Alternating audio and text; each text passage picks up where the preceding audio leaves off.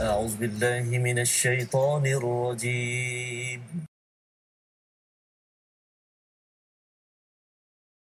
أعوذ بالله من الشيطان الرجيم. بسم الله الرحمن الرحيم. الحمد لله رب العالمين.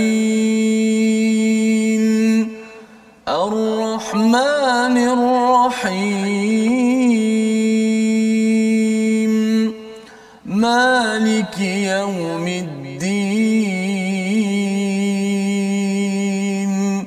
إياك نعبد وإياك نستعين. اهدنا الصراط المستقيم. صراط الذين أنعمت عليهم غير المغضوب عليهم ولا الضالين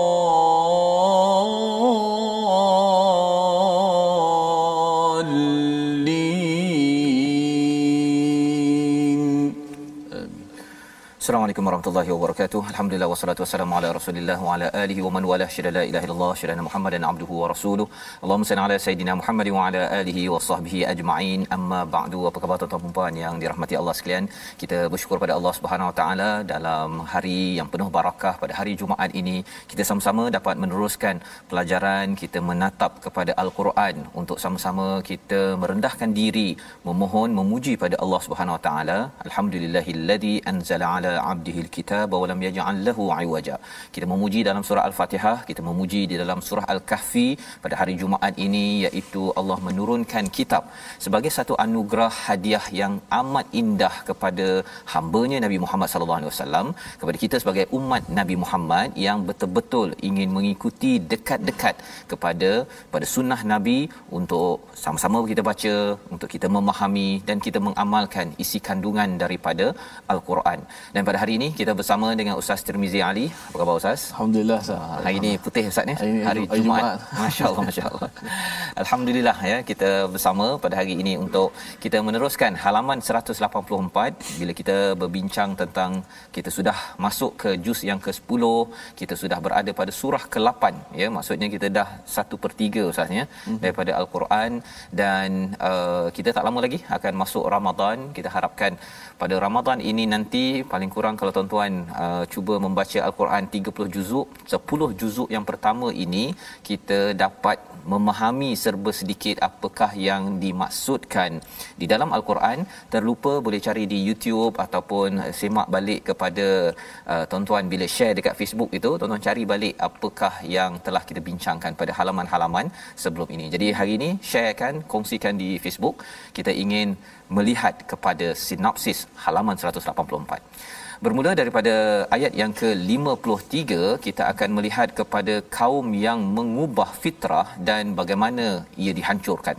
Pada ayat 53 hingga 54 ayat 55 kita akan melihat kepada interaksi. Bagaimana kita berinteraksi dengan orang yang melanggar perjanjian dan sudah nampak tanda-tanda bahawa mereka individu ataupun sesuatu kumpulan yang tidak mengotakan janji daripada sesuatu sesuatu perjanjian ini yang kita akan tengok pada ayat 55 hingga 59 disambung pada ayat 60 itu persiapan ya seruan daripada Allah SWT kalau kita ingin berjuang buat persiapan untuk memerangi musuh sesuai dengan kemampuan dan kesanggupan.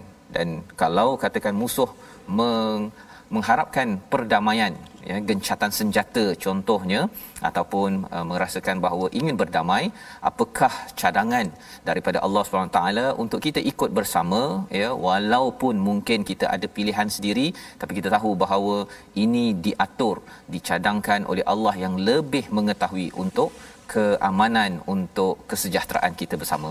Jadi sama-sama kita mulakan dengan bacaan ayat 53 hingga 57 memulakan diskusi kita pada hari Jumaat penuh barakah ini bersama Ustaz Tirmizi. Alhamdulillah, terima kasih Fadil Ustaz Fazrul. Alhamdulillah wassalatu wassalamu ala Rasulillah. Sidang penonton, sahabat-sahabat yang saya kasihi sekalian, alhamdulillah Kita banyak syukur pada Allah Subhanahu Wa Taala dapat meneruskan lagi bacaan kita daripada surah Al-Anfal. Insya-Allah kita akan baca daripada ayat 53 hingga 57. Moga-moga kita mendapat sinar kebahagiaan dalam kehidupan kita insya-Allah. Alhamdulillah. ذلك بأن الله لم يكن مغيرا نعمة أنعمها على قوم حتى يغيروا ما بأنفسهم حتى يغيروا ما بأنفسهم وأن الله سميع عليم. كدأب آل فرعون والذين من قبلهم كذبوا بآيات ربهم فأهلكناهم بذنوبهم فأهلكناهم بذنوبهم وأغرقنا آل فرعون وكل كانوا ظالمين.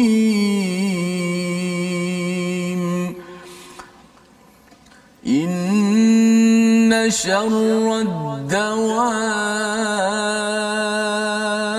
عند الله الذين كفروا فهم لا يؤمنون.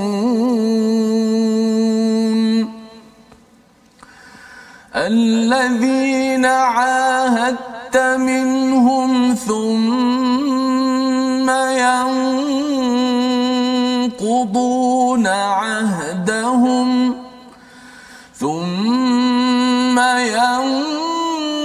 ينقضون عهدهم في كل مرة وهم لا يتقون فإما تثقفنهم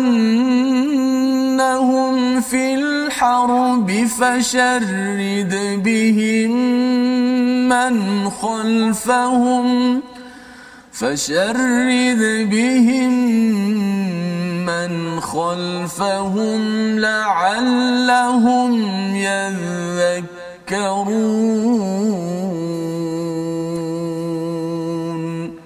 Sadaqallahu Surah Al-Azim gitulah bacaan daripada ayat 53 hingga 57. Terima kasih diucapkan pada Ustaz Tirmizi.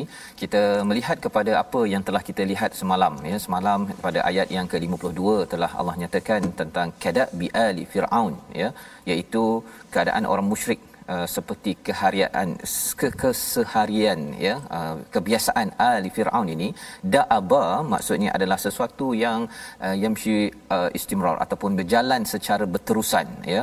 Uh, sehingga kan firaun ini mempunyai dinasti mempunyai kerajaan yang uh, besar dan juga panjang ya panjang dan amat stabil jadi ini yang dimaksudkan dengan kada bi'a li fir'aun walladhina min qablihim dan juga orang-orang yang sebelum itu ya bercakap tentang Ad, Samud. Mereka ini uh, sudah uh, banyak kuasa, amat stabil sehingga kan mereka uh, rasakan bahawa kufur kepada ayat Allah ini adalah sebagai satu perkara yang dah biasa. Mereka rasakan eh saya ada kuasa, saya boleh buat apa saja. Allah menyatakan fa akhazahumullahu bizunubihim. Allah membinasakan mereka, mengenakan pada mereka azab kerana apa? Kerana dosa mereka. Kerana dosa. Dan konsisten di dalam al-Quran apabila sesuatu kaum ataupun individu itu diberikan uh, sesuatu azab bukan kerana Allah suka-suka tetapi kerana orang itu kaum itu dia me- menjemput azab dengan dosa mereka. Mereka rasakan bahawa saya ada gaji saya ada rumah besar ada kereta besar uh, saya rasa saya boleh buat apa sahaja kerana comfort zone ya berada dalam keadaan selesa.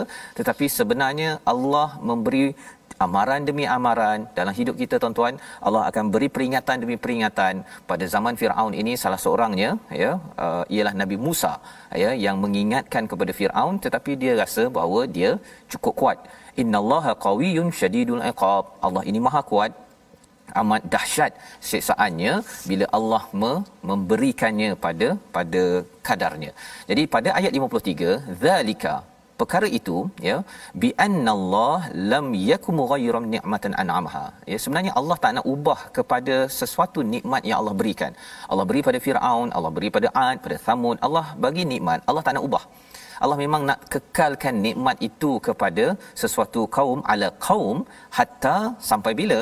Hatta yughayyiru ma bi anfusihim. Sampai kaum itu yang kata ya Allah tolong uh, hapuskan nikmat yang ada pada kami ini mesej besar kepada kita untuk diambil peringatan bahawa sebenarnya Allah memang nak yang terbaik untuk kita tuan-tuan. Untuk negeri negara kita tetapi kadang-kadang ada pemimpin ya yang dia kata Tuhan tolong ambil nikmat ini. Ha dia tak cakap begitu tetapi dia buat perkara dia meluluskan kilang arak contohnya itu sebenarnya menjemput kepada Tuhan Tuhan tolong ambil nikmat kesejahteraan ataupun nikmat kestabilan ekonomi, nikmat perpaduan tolong ambil ya Allah.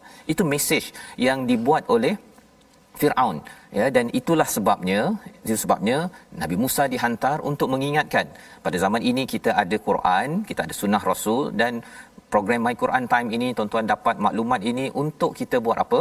Untuk kita sampaikan agar nikmat yang ada pada negeri negara pada keluarga kita tidak Allah cabut. Allah boleh cabut anytime. Pasal itu adalah milik Allah SWT wa annallaha sami'un alim dan sesungguhnya Allah Maha mendengar Allah Maha mengetahui sesuatu itu tuan-tuan sekalian ya kalau katakan ada yang kita mungkin tertanya-tanya mengapa masih ada lagi ustaz ya? Orang yang masih lagi berkuasa ya? Dia masih lagi tekan orang lain ambil itu ambil ini. Kadang-kadang kuasa tu bukan jadi pemimpin tertinggi. Dia jadi uh, pion. Ha jadi kerani kat pejabat dia. Tapi dia nak tunjuk kuasa dia bila kita beratur kita nak buat saya pernah uh, pakai uh, pakai apa? T-shirt collar collar bulat pakai slipper. Ha, jadi mungkin tak nampak macam berapa ada ada saya ada bukan banyak duit ustaz ni adalah sikit duit. Pergi ke satu bank ya. Sampai ke situ saya dah beratur sampai pukul 12.30 dia kata uh, tak jadi kami nak makan. Terus tak jadi. Dah lama beratur ni. Ini sistem sebelum ada nombor-nombor tu kan jadi saya kata Ah, saya nak jumpa bos. Ha kan. Saya nak jumpa bos dia kata, uh, "Encik nak jumpa bos untuk apa?" Dia kata. Saya kata saya nak jumpa bos, kan. Kalau tidak saya laporkan encik pasal uh, tidak beritahu awal menguruskan pelanggan dengan elok kan. Dia dah mula gelabah dah kan. Saya jumpa sampai atas, saya tak cakap bahasa Melayu dulu, saya cakap bahasa Inggeris dulu. Ha kan. Dia kadang-kadang bila guna perkataan yang kalau ustaz cakap bahasa Arab ke apa kan, orang akan oh okey. Rupanya saya ceritakan begini-gini saya kata saya kalau kat luar negara kan kalau saya pakai collar bulat ke slipper jamban pun kan orang tetap juga boleh hormati saya pasal kalau nak suruh uh, keluar beritahu awal kan. Jadi saya beritahu pada bos tu bos dia kata ya betul betul betul betul. Tak pun cik cik turun serang ke bawah kami akan uh, bantu kan. Dan terus boleh sambung balik lah kan. Bukan bukan rasuah apa pun ya. Saya beritahu tegur. Nak ceritanya apa kadang-kadang orang baru ada kuasa sikit dia bila dia buat begitu hati kita perit.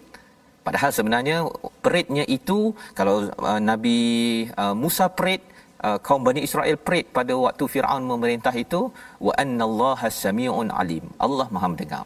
Ya Allah Maha mengetahui pada waktunya Allah boleh tarik nikmat. Ya kalau macam tadi itu bila katakan bila bos dengar pun dia dah mula takut dah kan apatah lagi kita tuan-tuan bila bekerja bila kita memimpin Allah mendengar pada setiap pada setiap masa. Kada bi ali Firaun. Sekali lagi Allah mengulang pada ayat yang ke-54 bahawa Firaun ini dia ada kerajaan yang dah biasa sangat, dah stabil. Walladzina min qablihim. Ulang perkataan tadi, tapi kali ini bukan kafaru, kadzabu bi ayati rabbihim.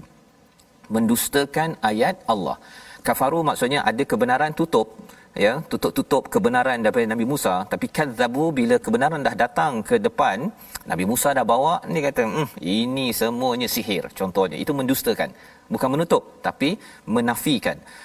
Fa ahlaknahum maka apakah yang berlaku Allah hancurkan kerana dosa mereka dan Allah tenggelamkan al Firaun kuncu-kuncu pengikut Nabi Firaun uh, pengikut Firaun wa kullun kanu zalimin.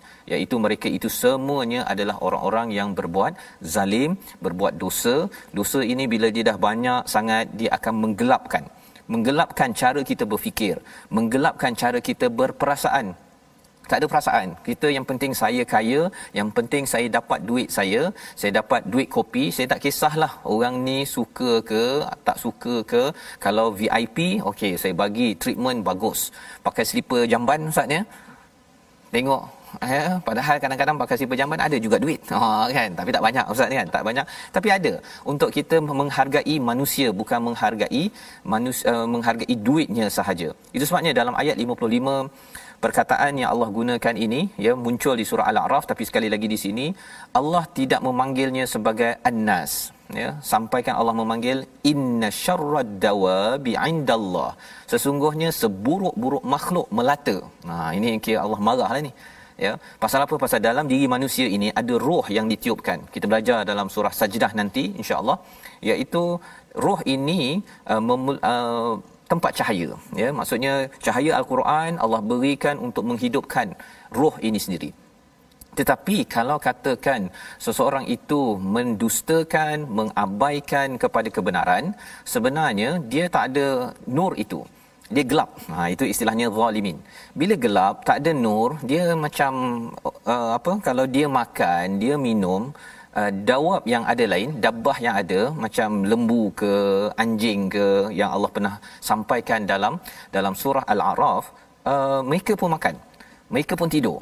Jadi Allah menyatakan siapa yang mendustakan ayat Allah tidak mengambil kisah perkara ini sebenarnya adalah mereka yang teruk sangat di sisi Allah. Alladzina kafaru fahum la yu'minun kerana mereka tidak memanfaatkan roh yang ada nur cahaya daripada Allah mengikut kepada panduan daripada Allah Subhanahu Wa Taala. Jadi ini adalah uh, ciri yang lebih jelas dalam satu kawasan di Madinah itu. La yu'minun ini apa maksud sebenar-benarnya? Lebih dijelaskan pada ayat 56. Mari sama-sama kita baca untuk kita memahami lebih lanjut lagi adakah kerana tak percaya nabi saja itu satu tapi dalam satu kerajaan dalam satu negeri ada tanda orang itu beriman atau tidak. Kita baca dulu ayat 56 sekali lagi bersama Ustaz Tir. Baik. Auzubillahi minasyaitanir rajim. الذين عاهدت منهم ثم ينقضون عهدهم في كل مرة. الذين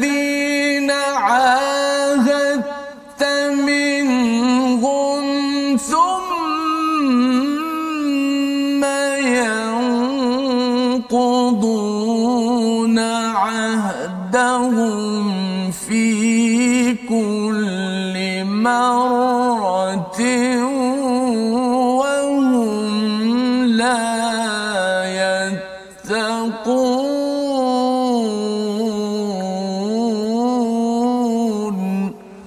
Sadaqallah. Surah Allah Nazim, apakah ciri orang yang tidak beriman? Ya, yang tidak beriman ini iaitu orang yang mengikat perjanjian denganmu, kemudian setiap kali berjanji mereka mengkhianati janjinya sedangkan mereka tidak takut kepada Allah Subhanahu Wa Taala. Jadi tanda seseorang itu tidak beriman bukan sekadar dia tidak mengucapkan dua kalimah syahadah ya ataupun dia tak mengaku enam rukun iman itu satu tetapi kesan nilai kesan nilai yang perlu kita ambil perhatian iaitu di dalam satu organisasi satu negeri ataupun negara ialah dia tidak tidak menghargai kepada perjanjian social contract kontrak yang kita buat. Contohnya lah ya kalau katakan dia bekerja ustaz ya bekerja dah ada sign dah kontrak untuk dia gajinya 3000 dapat sekian-sekian. Ya. tapi lepas tu dia ambil lagi duit lain ya ataupun dia sepatutnya jaga barang pejabat tersebut tetapi dia pergi songlap barang pejabat yang ada itu adalah tanda bahawa orang itu tidak beriman sampai tahap begitu sekali kerana ini adalah surah al-anfal surah yang turun di Madinah. Tanda keimanan bukan sekadar di peringkat personal. Ia membekas kepada sesebuah keluarga, negeri, organisasi, negara. Dan dalam konteks ini adalah orang-orang Yahudi yang berada pada waktu itu mereka satu mungkin tak nak masuk Islam satu hal. Tetapi lebih daripada itu bila mereka tidak menghargai kepada kepada kontrak social contract yang ada pada waktu itu ada piagam Madinah mereka tidak mahu ya disilahkan di sini allazi na'ahad minhum ya. Ha, ini menarik ustaz ni cara nak baca ni. Nanti hmm. nak minta ustaz komentar sikit. Baik. tapi ceritanya ialah hmm. ahada ini ialah saling berjanji ya. Saling berjanji. Bukan sekadar ahda. Kalau ahda itu lain maksudnya tapi ahada ini ahadda ini ialah kamu saling berjanji. Dua belah pihak dua-dua belah pihak saling setia ya ataupun setuju. Maksudnya bos kata okey dia sign. Kemudian si staff pun dah sign. Dua-dua setuju. Kemudian yang quduna ahdahum. Dia memutuskan perjanjian tersebut setiap kali. Asyik hmm. nak mungkir sahaja. Dan ini berlaku pada Bani Quraizah pada Bani Nadir yang berada di dekat Madinah ni. Mereka ni selalu buat perangai dengan memutuskan perjanjian. Kata Hamka apa uh, bagi lembu kerbau dipegang pada pada apa pada tali. Pada talinya hmm. kan pada dia punya hidung dia itulah tali hidungnya. Tapi pada manusia dipegang pada janji. janjinya. Jadi kalau tak boleh pegang janji dia lebih kurang macam Sama. macam lembu. Ha kan? Jadi ini perkara penting. Satu orang Yahudi di Madinah. Tetapi kita sebagai bekerja contohnya kalau kita uh, buat perjanjian dengan seseorang kita cuba memenuhi kalau ada perkara yang tak berapa kena Allah memberikan panduan pada ayat 57 dan ayat 58. Ha, tapi sebelum kita pergi ayat 57, uh, ahadta itu Ustaz, boleh komen sikit. Baik, pada allazina ahadta. Ha, kalau kita lihat pada kalimah itu uh, huruf dal mati ahad ahada okey ahad mati kemudian ada ta yang baris baris di atas ya. ahad ta asalnya ahad ta maksudnya bacaan izhar lah betul okey so Uh, bacaan kita apabila dal mati okey dal mati bertemu dengan ta. Ha, bertemu dengan ta yang berbaris. Maka dal itu bacaannya mesti diidghamkan. Biasa kita baca bab nu mati ada idgham bila gunnah ma'al gunnah. Sebenarnya perbahasan idgham tu dia lebih luas lagi. Bila sebut al idgham idgham ni banyak lagi huruf-huruf yang bukan sekadar nun mati dan tanwin. Yang mana ada huruf-huruf yang bila mati dia kena masuk dalam huruf selepasnya. Ha, contoh di sini ahadta dal itu dimasukkan secara totally dalam dalam ta. Sebab tu ada sabdu di atas ta dan tidak ada apa-apa tanda di atas dal.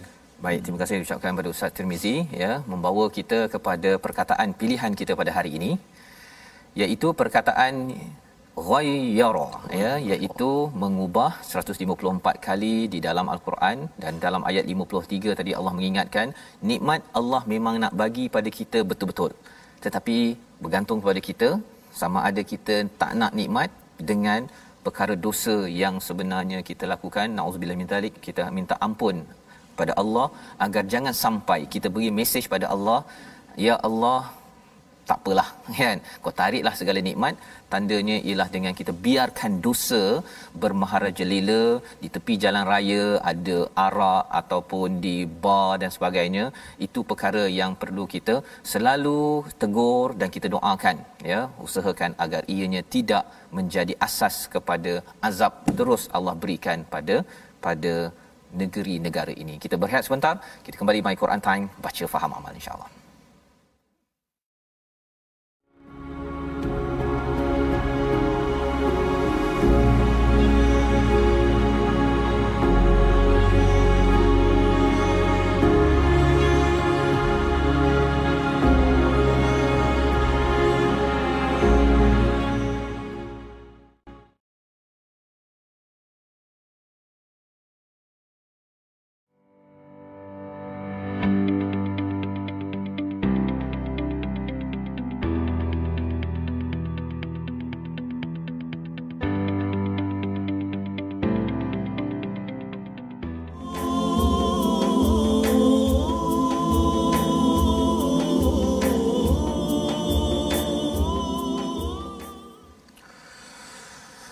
وإن جنحوا للسلم فاجنح لها وتوكل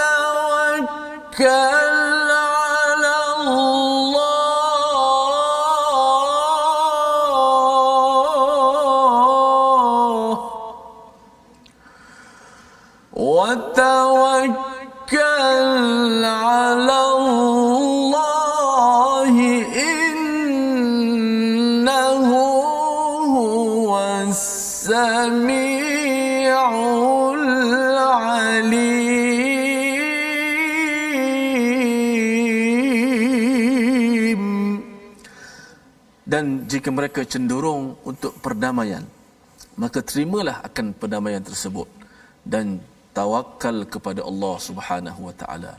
Sesungguhnya Allah Subhanahu wa taala Maha mendengar lagi Maha mengetahui. Alhamdulillah terima kasih kepada semua penonton sahabat-sahabat al-Quran. Terus istiqamah dalam My Quran Time baca faham amal.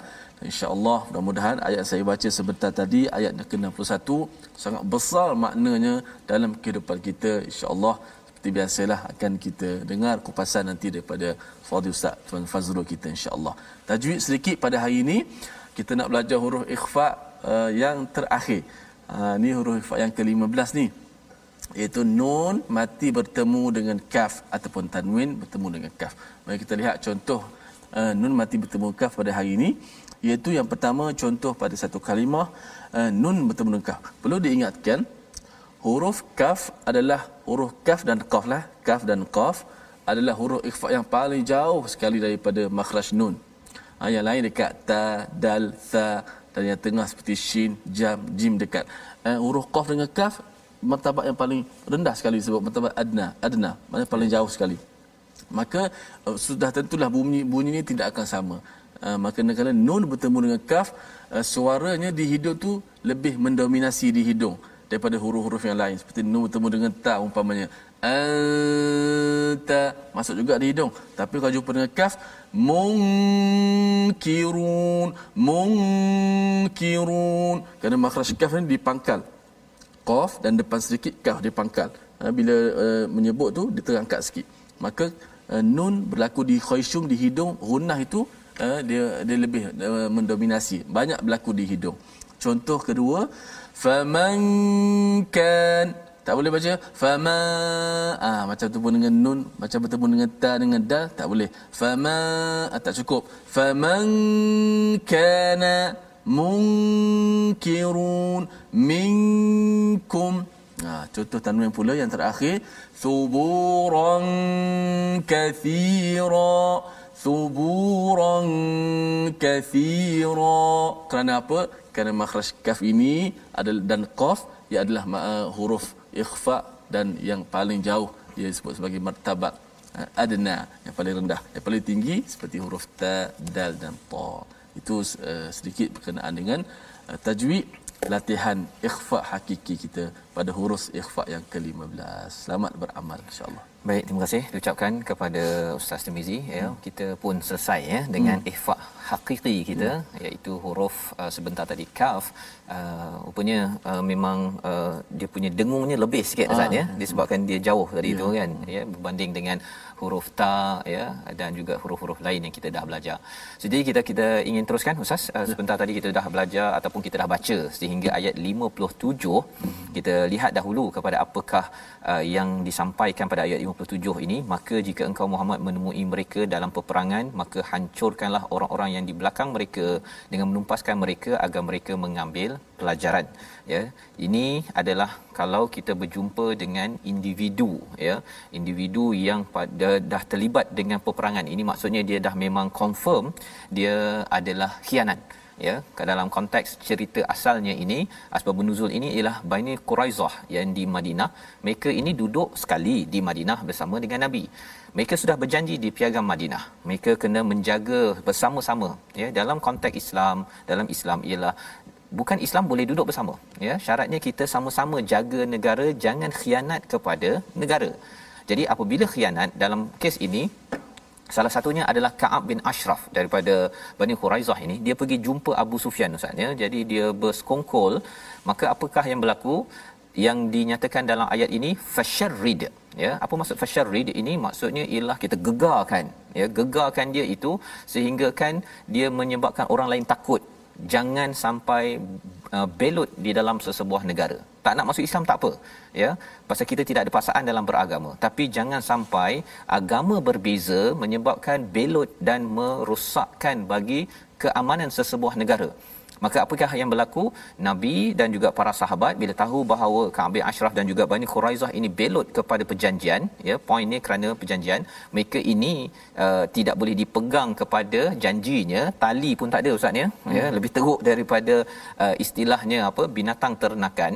Maka orang-orang begini membahayakan lebih bahaya kepada negara maka ia perlu disyarrid iaitu gegarkan dalam peperangan dikepung kepada Bani Quraizah dan orang-orang yang orang-orang ya bukan semua orang-orang yang khianat itu di dihancurkan iaitu kalau ikutkan mereka ini dihukum pancung seluruh lelaki yang belot. Ha, perempuan yang anak-anak tidak hanya yang belot sahaja ya. Kerana apa? Kerana ini la'allahum yadhakkarun agar mereka orang-orang lain tahu bahawa jangan main-main dalam sesebuah negara kita ada law of the land ya kita ada peraturan sesebuah negeri itu hormati. Hormati. Jangan pula kita nak buat peraturan baru kita rasa macam ini kita tak boleh taat pada pemimpin uh, pemimpin tak ada buat uh, sampai uh, apa membunuh orang ke membuat kezaliman. Uh, kemudian kita buat kumpulan baru dan menghancurkan ataupun belot kepada perjanjian yang telah kita meterai bersama. Jadi ini adalah ayat 57. Dan ayat 58 ini yang kita nak baca selepas ini kalau ia belum dibuktikan lagi kita masih lagi ragu-ragu ataupun takut satu kaum itu membuat khianat apakah yang Allah gariskan di dalam ayat 58 dan kita nak baca sampai ayat 61 jom bersama Ustaz Tirmizi baik uh, terus kita baca lagi uh, dua ayat yang berbaki. Mudah-mudahan uh, tiga ayat eh, 58 hingga 61 kita dapat pencerahan kerana ayat ini begitu besar pengertian maknanya supaya kita tahu kita punya batas batas dalam kehidupan kita bertemu dengan kawan-kawan perdamaian musuh dan sebagainya. Baik. Auzubillahi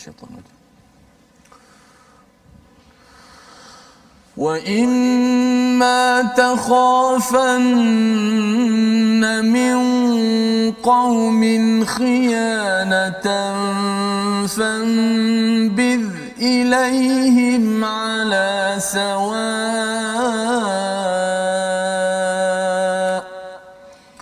إن الله لا يحب الخائنين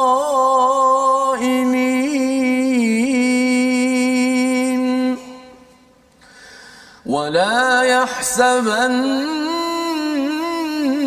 الذين كفروا سبقوا إنهم لا يعجزون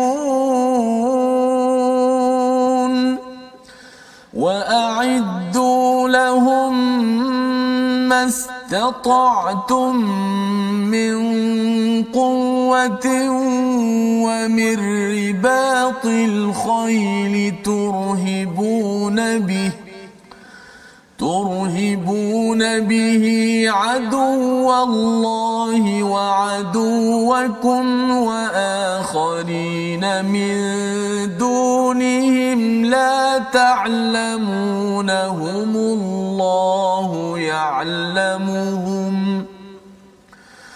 وما تنفقوا من شيء في سبيل الله يوفى إليكم يوفى إليكم وأنتم لا تظلمون وإن جنحوا للسلم فجنح لها وتوكل على الله وتوكل على الله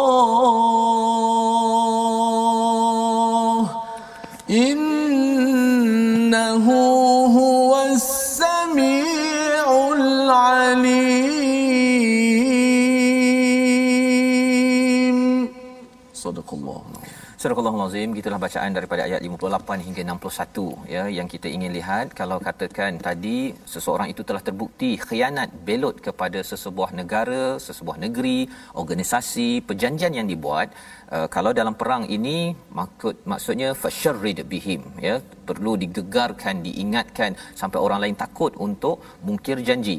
Pada ayat 58 wa imma takhafanna ya janjika engkau bimbang akan terjadinya pengkhianatan daripada satu golongan maka kembalikanlah perjanjian itu kepada mereka dengan cara yang jujur.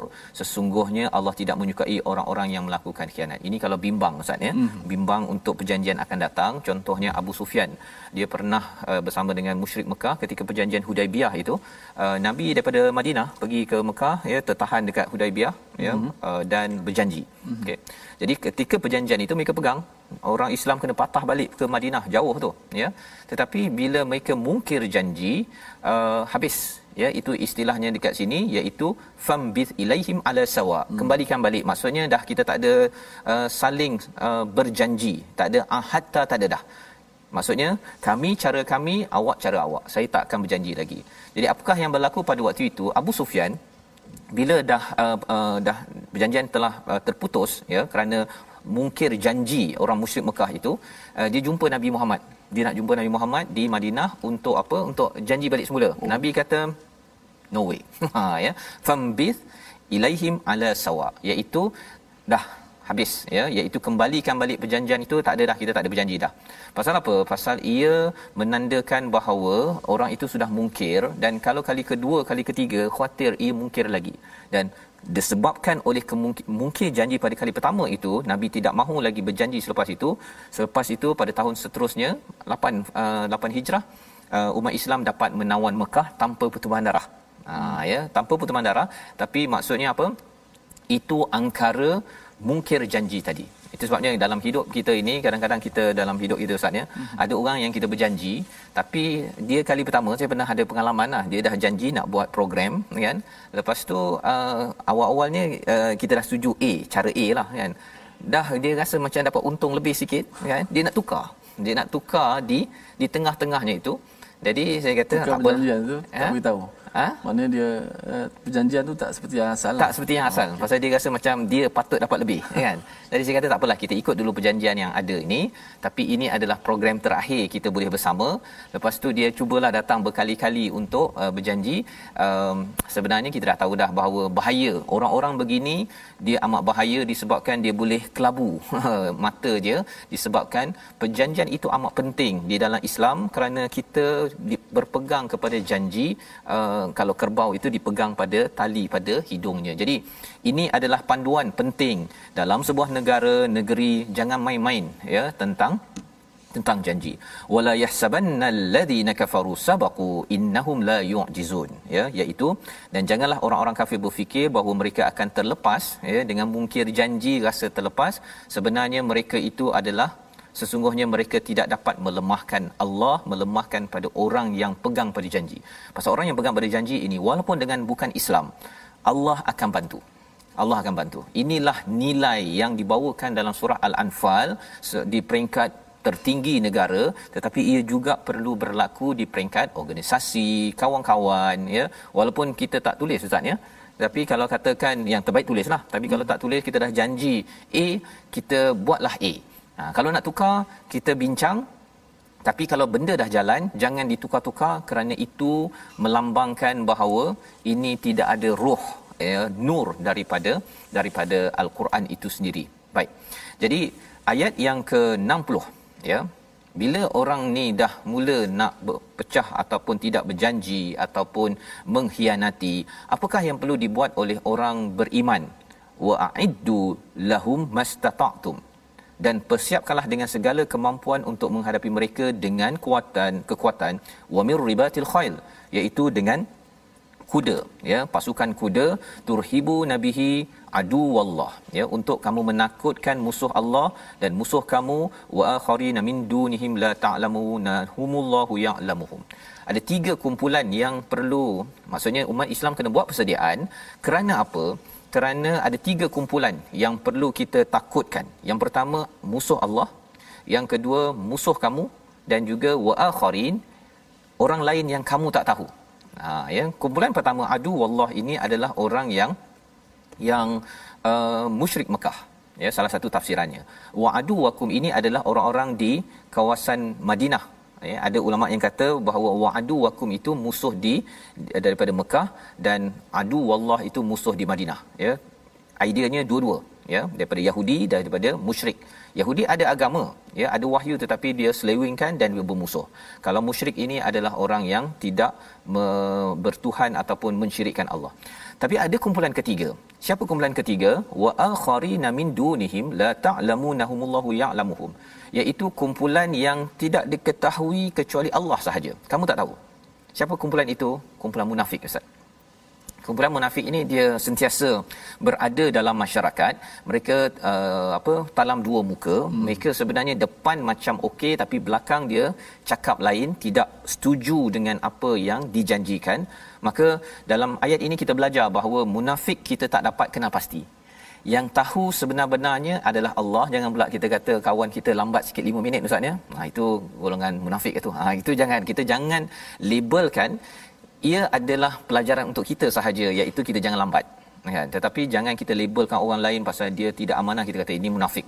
Tetapi kita berjaga-jaga jangan labelkan mungkin dia sudah bertaubat. Wama tunfiqu min syai ya fi sabilillah yuwaffa ilaikum. Ini janji Allah. Ketika membuat persediaan itu ada harta yang digunakan Allah kata apa sahaja yang kamu dermakan fi syai fi sabilillah min syai fi sabilillah uh, yuwaffa ilaikum. Allah akan pasti gandakan ataupun sempurnakan balasannya. Wa antum la tuzlamun. Tidak akan dikurangi walaupun sedikit. Ceritanya ialah ustaz bila dah nak berperang ini kena berkorban. Ya zaman sekarang ini uh, kita bercakap tentang bajet negara untuk pertahanan. Mungkin ada yang kata mengapa kita kena beli kapal uh, apa kapal serang ke kan ataupun tentera kena bagi bajet lebih ke apa ke? Ini adalah respon pada ayat 60 pasal penting menjaga keamanan. Bila aman negara ya ia memberi kesan kepada apa? Memberi kesan kepada apa yang kita nak buat. Kita nak beragama kita nak baca Quran dalam keadaan aman. Sebabnya tahniah kita ucapkan kepada pasukan tentera yang terus committed ya kerana apa? Kerana ini adalah tugas pada ayat 60 ya ha, sebuah negara. Ini bukan sekadar pada zaman nabi tetapi pada zaman ini pun kita kena sokong kepada pasukan pengaman. Bajet mungkin besar untuk beli itu beli ini tetapi insya-Allah Allah akan yuwaffa ilaikum. Ya Allah akan jaga ekonomi kita di sini dan juga pastinya sampai di akhirat nanti. Tetapi kalau kita bercakap tentang ada orang yang kata bahawa uh, ketika kita bergaduh ke bermusuh ke ada yang nak berdamai. Apa yang kita kena buat? Kita lihat pada ayat 61 untuk kita melihat sebenar-benarnya cadangan daripada Allah Subhanahu Wa Taala. Kita baca bersama Ustaz. Baik, ayat 61. A'udzubillahi minasyaitonir rajim. وإن جنحوا للسلم فاجنح لها وتوكل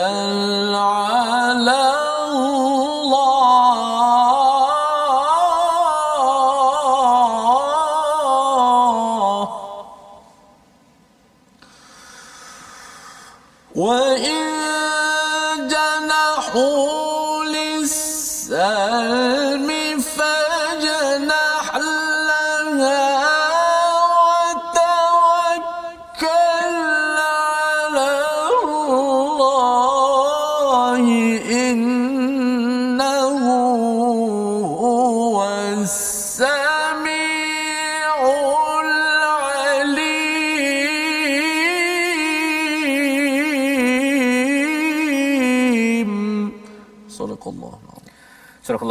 ayat 61 tetapi jika mereka cenderung kepada pendamaian maka terimalah dan bertawakallah kepada Allah sesungguhnya dia Maha mendengar lagi Maha mengetahui. Siapa mereka? Salah satunya merujuk kepada musuh Bani Quraizah pada zaman Nabi itu yang belot ya yang khianat yang ingin berperang dengan Nabi. Jadi Allah menyatakan wa in janahu. Janahu ni janah maksudnya sayap Ustaz ya. Kalau katakan burung dia letak sayap itu. Jadi bila, bila digunakan perkataan janahu bila orang itu dia kendurkan sayapnya itu maksudnya dia dah mula kira macam apa turun bendera sikitlah kan? Dia bukannya nak melancarkan perang. Kalau musuh ataupun orang yang katakan dia itu dia nak berdamai lisalmi ya ingin berdamai fajnah kita pun kena kundurkan kita pun digalakkan daripada Allah SWT dituntut untuk cenderunglah kamu ataupun okeylah ya kita menerima perdamaian tersebut Uh, kosong-kosong lah balik semula kosong-kosong. Ya. Dan mungkin ada yang tertanya-tanya bahawa uh, tapi boleh percaya ke kepada Bani Quraizah ni nanti dia belot lagi? Ataupun dalam hidup kita kan ya kadang-kadang kita mungkin nak percaya ke dia dia nak buat perjanjian baru lagi kan? Dia bergantung kepada penilaian. Kalau Abu Sufyan Nabi tidak mahu terima lagi dah pasal ia melibatkan kepada kepada perjanjian yang besar ya tetapi kalau katakan Bani Quraizah ini mereka ingin berdamai Allah menyatakan uh, sila berdamai wa tawakkal 'ala Allah tawakal kepada Allah. Allah akan bantu kepada orang yang berdamai dan kalau kita rasa nanti dia buat macam mana kalau mereka komplot balik innahu huwas samiul alim Allah dengar apa yang mereka komplot Allah tahu Allah boleh maklumkan balik Allah bagi signal bahawa kita perlu tidak berdamai ataupun kita boleh berdamai sedamai damainya. Ini membawa kepada situasi pelajaran halaman 184 kita saksikan. Ini ideanya ya iaitu kalau kita melihat kepada bagaimana perubahan ya perubahan yang berlaku pada zaman Firaun itu sendiri pelajaran untuk kita bahawa perubahan kepada buruk itu adalah angkara dosa manusia jangan kita laksanakan. Dan pelajaran di hujung itu ialah kalau nak berdamai kita kita terima perdamaian tersebut kerana Allah pasti akan menolong apabila kita mengikut kepada panduan yang diberikan dalam halaman 184 membawa pada situasi pada hari ini jaga nikmat Quran Allah agar tidak diubah dan menjadi rosak jaga janji sentiasa berharap supaya Allah menjauhkan daripada azab dan jangan khianat bila-bila ketika berjanji. Kita berdoa bersama. Bismillahirrahmanirrahim. Alhamdulillahirabbil wassalatu wassalamu ala Rasulillah. Ya Allah, Ya Rahman, Ya Rahim, Ya Wadud, Ya Dhal Arshil Majid, Ya Fa'alul Lima Yurid. Ya Allah, berilah kekuatan kepada kami untuk sentiasa menetapi janji-janji, Ya Allah. Bila kekuatan kepada kami untuk sempurnakan janji denganmu, Ya Allah. Dan janji sesama kami, Ya Allah. Ya Allah, jauhkanlah kami daripada bisikan syaitan yang menghasut kami untuk memungkiri janjimu, Ya Allah. Sesungguhnya kami takut dengan kemurkaanmu, Ya Allah. Kami takut pada hari yaumul hisab, Ya Allah. Kami takut pada hari kami dihisab, Ya Allah. Kami bimbang amalan-amalan kami yang sedikit ini, Ya Allah. Dan kami bimbang dan amat takut dengan dosa kami yang sangat banyak ini, Ya Allah. Justru kami bertaubat kepadamu, Ya Allah. Ya Allah, ampunkanlah kami, Ya Allah. Ya Allah, terimalah taubat dan istighfar kami, Ya Allah. Ya Allah, terimalah akan amalan kami, Ya Allah. Kurniakanlah keampunan buat kami semua, Ya Allah. Kepadamu lah kami berserah, bertawakal kepadamu, Ya Allah. Amin, Ya Rabbal Alamin. Alhamdulillah. Amin ya rabbal alamin. Moga-moga Allah membina ataupun menjaga kita untuk menjaga janji kita pada setiap masa. Ia bukan dipandang enteng hanya orang tertentu sahaja kerana kita dipegang kepada janji dan pembinaan sebuah negara yang aman adalah berdasarkan kepada social contract kontrak sosial yang kita janjikan agar ia adil dan dipegang seutuh-utuhnya inilah kesedaran dalam tabung gerakan al-Quran untuk tuan-tuan. Kita bina bersama masyarakat yang berpegang pada janji sebenar-benarnya. Tuan-tuan boleh menyumbang dan juga mencadangkan idea-idea bagaimana untuk kita kembangkan nilai daripada halaman 184 ini dalam kehidupan kita seharian. Bertemu kita kembali pada ulangan pada jam 5 10 dan 6 pagi insya-Allah. Rancangan ini dibawakan oleh Mufas untuk terus kita menguatkan janji bersedia berjuang kerana janji untuk ditepati My Quran Time, baca faham amal insya-Allah. Allah.